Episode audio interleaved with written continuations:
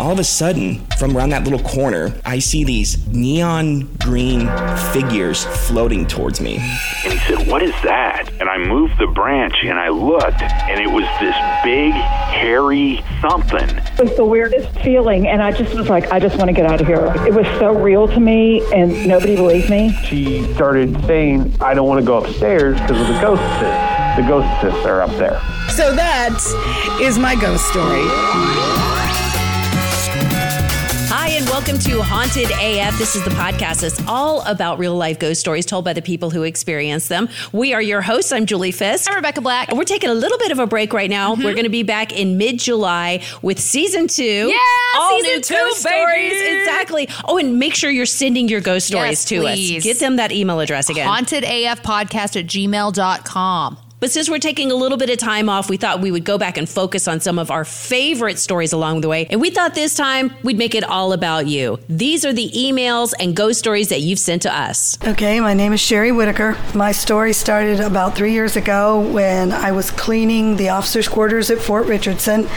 There was a legend that the officer there did not like the sound of women's voices. So whenever his officers would bring their wives or anything, he would always excuse the women to leave because he didn't like the sound of their voice.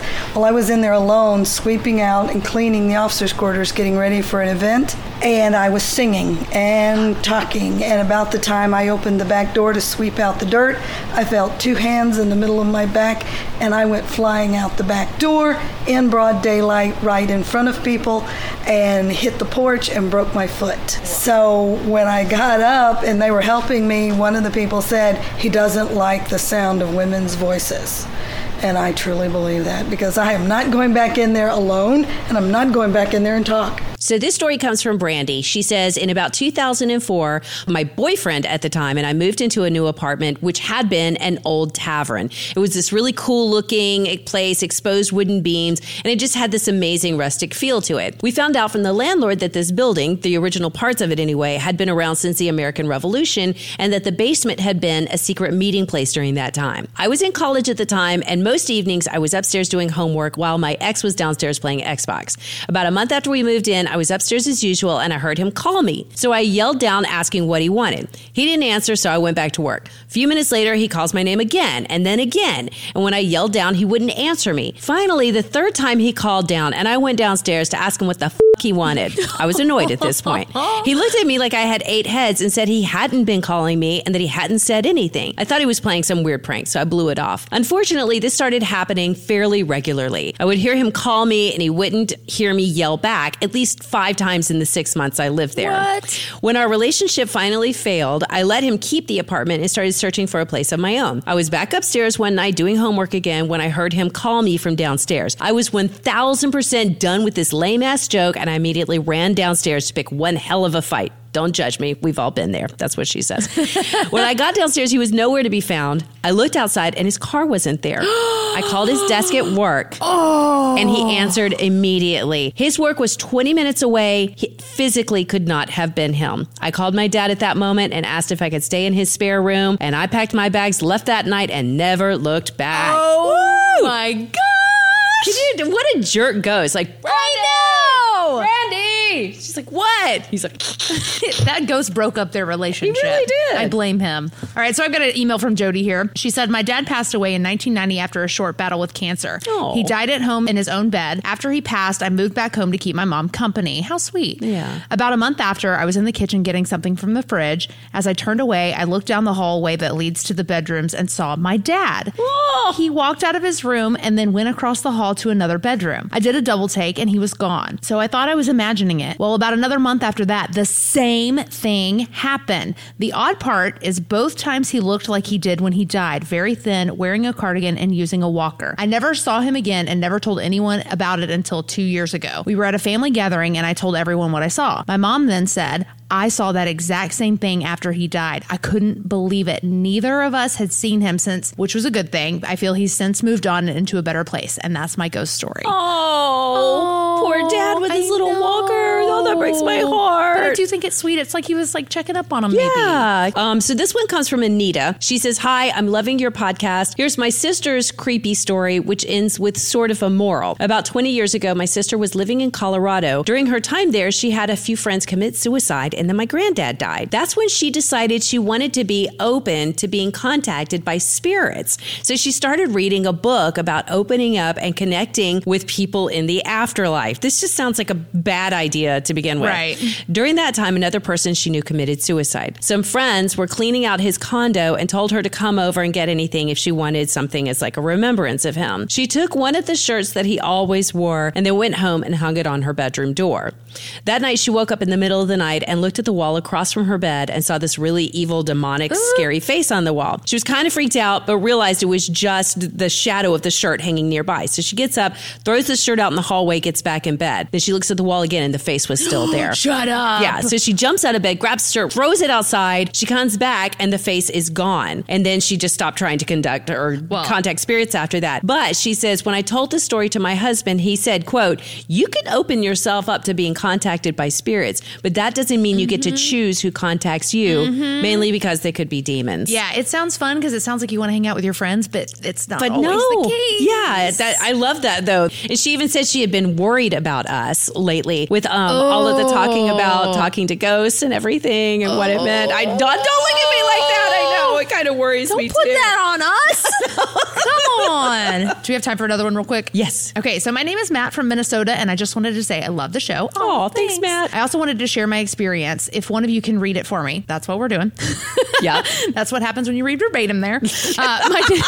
My dad passed away 4 months ago at the age of 57. The 2 days before he died, I would have vivid dreams where he and I would sit and have conversations. Oh. Like he was sorry that he never made it to see my youngest son born, etc. The strange part is that my dad was so sedated that he couldn't speak and could hardly move without help. Even weirder still was the night before he passed, I had a dream that he and I were in my childhood home making lefse. What's lefse? Do you know what that is? It explains. Oh, which we had done every year before Christmas. I woke up at about 4 a.m. with the smell of hot flour and warm potato traveling through my house like it did during our time together. Oh, and at 5:30, an hour and a half later, it just stopped. Just minutes after, my mom called saying that my dad had died the morning at 5:30. Oh, that was his dad. That was him.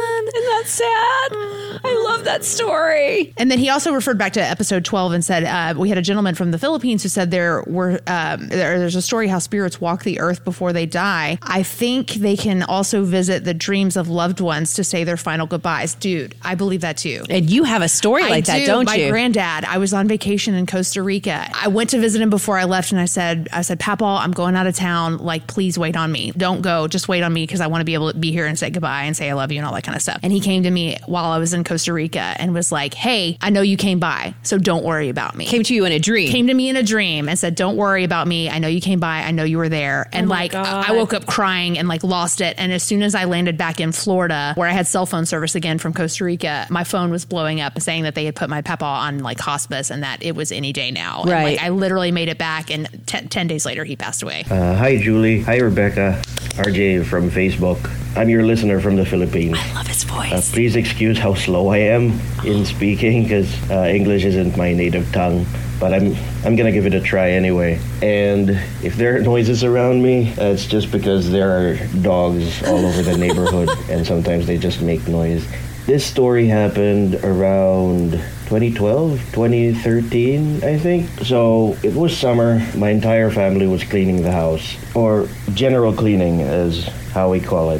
The entire house got messy. There was dust everywhere and there was only one room that was clean. My parents' bedroom. Sorry about the dogs. My parents' bedroom. So we all agreed that night, after cleaning the entire house, we were going to sleep there. The entire family was going to sleep there. Let me tell you guys, I usually hate sleeping in the master's bedroom because there's just something not right about the room. I was on the side of the bedroom where it was facing the bathroom door and the painting. I woke up at 2 in the morning. Was it 2 or 3? Didn't matter, but it was at the dead of night. I was facing the thing in the picture frame. And what I saw... I think I saw a vision because what I saw inside was, it looked like a prison cell. and there was a man inside. I didn't see his face. There was a man inside, and then a fire happened. There was fire inside it, and then the man burned. He was holding the bars. He was begging for help. I can still hear his voice. He was begging for help. He was yelling, "Please help me. Please help me. No one's helping me. I gotta get out. Please help me get out. I'm gonna die." And then the vision stopped. And I didn't question it. Of course, I just went back to sleep. Okay, I'm tired. I don't care. I'm gonna sleep. Morning came, and then my dad was already having coffee downstairs. I said, "Hey, Dad, good morning. What's going on? You're having breakfast, all right?" And then Dad said, "Did you see that guy behind you?" I'm like, "Don't mess with me, man. Don't do this." Wait. So naturally, I turned around to the staircase where I walked from, and Dad said, "There was a man walking right past you. He was burning, and he was not only burning, he was charred. Like his skin was peeling off like burning leaves, like a forest fire. Right? He looked like a walking piece of burning charcoal." That's what my dad said. And he said, "You didn't see that?" And I said, "No, I didn't see that. I just woke up." And then my brain started, it started functioning. And I thought, "Oh, crap." I told my dad, "Exactly. I saw the same guy. I'm going to tell you what I saw last night." And then that was that. We had breakfast. We told each other what happened. But then there's the big but. 2 to 3 days after that, my friend's uncle died in a fire. He was trapped inside and he couldn't get out. That's what the dude was. It's strange. And just a final word to this recording. Maybe you guys could look into something that our elderly say here in the Philippines, where they would say 2 to 3 days before someone dies, their spirit is gonna start walking the earth. It's gonna start wondering, could it be a myth? Could it be? Because my dad and I kind of confirmed it through our experience. So I guess that's it, guys. Thanks a lot. And thanks for being welcoming of me. So about 7 or 8 years ago, my older sister and I, we were both in college at the time, were house sitting for some friends of the family. They have a very big house. It's not that old. I want to say it must have been like 20 years old. A nice house. And just a little background story on their family. Their grandson drowned when he was 4 years old. We actually met them weeks after that accident. Anyway, that's just a little fact to know about them. So my sister and I are house sitting. It's nighttime. We're in the room that was above the garage. That's where we were sleeping. And we're just in bed getting ready to go to sleep. And we were just talking. And the dogs sleep in the garage. So they're in the room below us. And all of a sudden, we hear there's three dogs. We hear all of them start barking all together. And at the same time, we hear like a little kid laughing. And this happens, and we just kind of look at each other, kind of just concerned, like, is that really happening? And it kept going for, I want to say, 30 seconds, and we're just staring at each other because it's just the little kid laughing and the dogs barking nonstop. So like I said, 30 seconds pass, and then the little kid laughter goes away and the dogs stop barking like at the same time. And we just look at each other, and obviously with the history of this family, it was creepy. We just look at each other and kind of like cover our heads with a blanket, just kind of like terrified, and we just like, what? I don't even think we said anything, or just kind of said like, good night. Like I don't remember talking about it. Maybe we freaked out a little, but that was it. And I feel like we never really talked about it until years later. I just kind of asked her like, hey, do you remember when this happened? Yeah, we just kind of look back on it, and it's definitely like a creepy story. Nothing else happened. That's the only firsthand, I guess, paranormal activity I've ever had. Anyway, love your podcast. Thanks for having me. Bye. Okay, so my sister and I went on a ghost investigation at the Ohio State Penitentiary. We went with the people that are from that show on TV, the sci-fi show, and it was actually fun, but there were way too many people there. This is the place that the Shawshank Redemption was filmed at. So really there were about probably 150 people there, 200, and my feeling is, you know what, ghosts are not going to come out when there's so many people roaming around. Now, my sister and I have done some small independent investigating and have had phenomenal results on our voice recorder as well as our EMF detector. Yes, I know we're so geeky. But anyway, we walked around with our equipment from 10 o'clock at night till 2 o'clock in the morning and got absolutely nothing. My battery was almost dead in my EMF detector. We went to one of the guys and said, well, we're probably going to leave, and is there anything else we should see? And he said, well, if you wanted to go, you could go in the basement, which they've just recently opened back up for investigations. And he said, but just be careful down there. If you go down there, it's dark and there's a lot of tunnels, so just know what you're getting into. So we thought, well, if they're after walking around for 4 hours, we might as well just go check it out. So first we go and we're heading down the stairs. We just opened the door just to get down the stairs. The door is super heavy and it keeps closing on us. And I was like, that's not a good sign. I don't like that. But anyway, so here we go. We start going down the stairs. I'm in the front. My sister's behind me. I'm walking down the stairs really slow, creaking one at a time. And there was another couple down there and they come upstairs. So she says, oh, there's nothing down here. We've been down here for 20 minutes. So we're like, oh yeah, whatever. She was kind of an annoying woman who was in one of the groups before, so I just kind of dismissed it. So they walk upstairs, and so my sister and I are the only ones down there, and it is really dark. There's just like a couple of bare hanging bulbs. So we're kind of like Scooby-Dooing it and like ding, ding, ding, going down the stairs, and I'm in the front. I get to the bottom step and I'm like, I'm not walking down there until I can kind of see what's going on down there. Keep in mind, my equipment was almost dead. I had like no lights because it has like 5 lights that goes off when energy comes near it. It was just about dead. There was practically no light to it at all. So we're standing there and we're peering around the corner, kind of scoping the place out. Do we want to go any further? Or do we not want to? When all of a sudden, my K2 meter, every light lights up, every hair on my body stood up. Something either went on me, through me, in me. It was the creepiest, scariest thing I've ever been to. And I turned to my sister. I said, let's get out of here. And we flew up the stairs. And to this day, I regret not staying down there or going and getting somebody else to come with us. But oh my God, it was the scariest thing I've ever been through in my life. So anyway, that is my ghost story. We just got an email. We just get like Blue's Clues.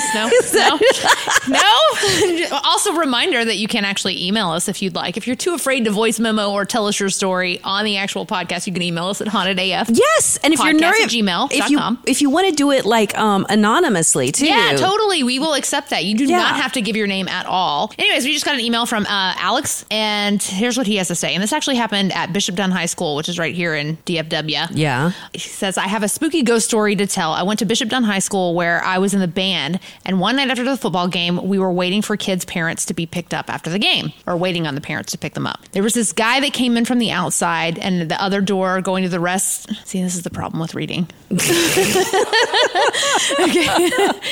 Okay, so apparently there was this guy that came in from the outside, okay, where all the kids were, right? Okay. But the doors on the actual band hall, I guess, were locked. So they don't really know where this guy is coming from. He's coming from locked doors, right? Right. And the band director says, sir, those doors are locked. You can't go in there. And then when he went around to the other door, the guy disappears. Really? Yeah. Obviously couldn't go inside because the doors are locked, right? But the guy just vanishes basically in thin air. He says the band director went in on Monday morning, started going through the yearbooks and saw this guy's picture in one of them. And then starts asking about him and says, hey, we saw this guy on Friday night. He kept trying to get into the band hall. Apparently, the school secretary was like, yeah, that guy passed away. He was a priest. I guess, is Bishop Dunn a Catholic school? I think so, yeah. Okay, so he was a priest that had worked in the school and had died in his office the Friday before. What? Yeah. So he had died recently and he was just still hanging out at the school. Yes, he died on that Friday and I guess was hanging out after the football game. That's creepy. Yeah. All right, guys, remember to subscribe to our podcast on iTunes, Spotify, or wherever your favorite platform is. Also, you can find us on Facebook, Twitter, Reddit, and Instagram. Did you like what I said? Twitter? Thanks to our board op Ziggy Becker and to Andrew Mamaliga for our theme song, and also to On Air Media for their titles and technical support. And of course, we got to thank you for listening to Haunted AF. By the way, Julie, if I die first, I'm coming back to haunt you, baby. Oh, I'll come back and haunt you too, Rebecca.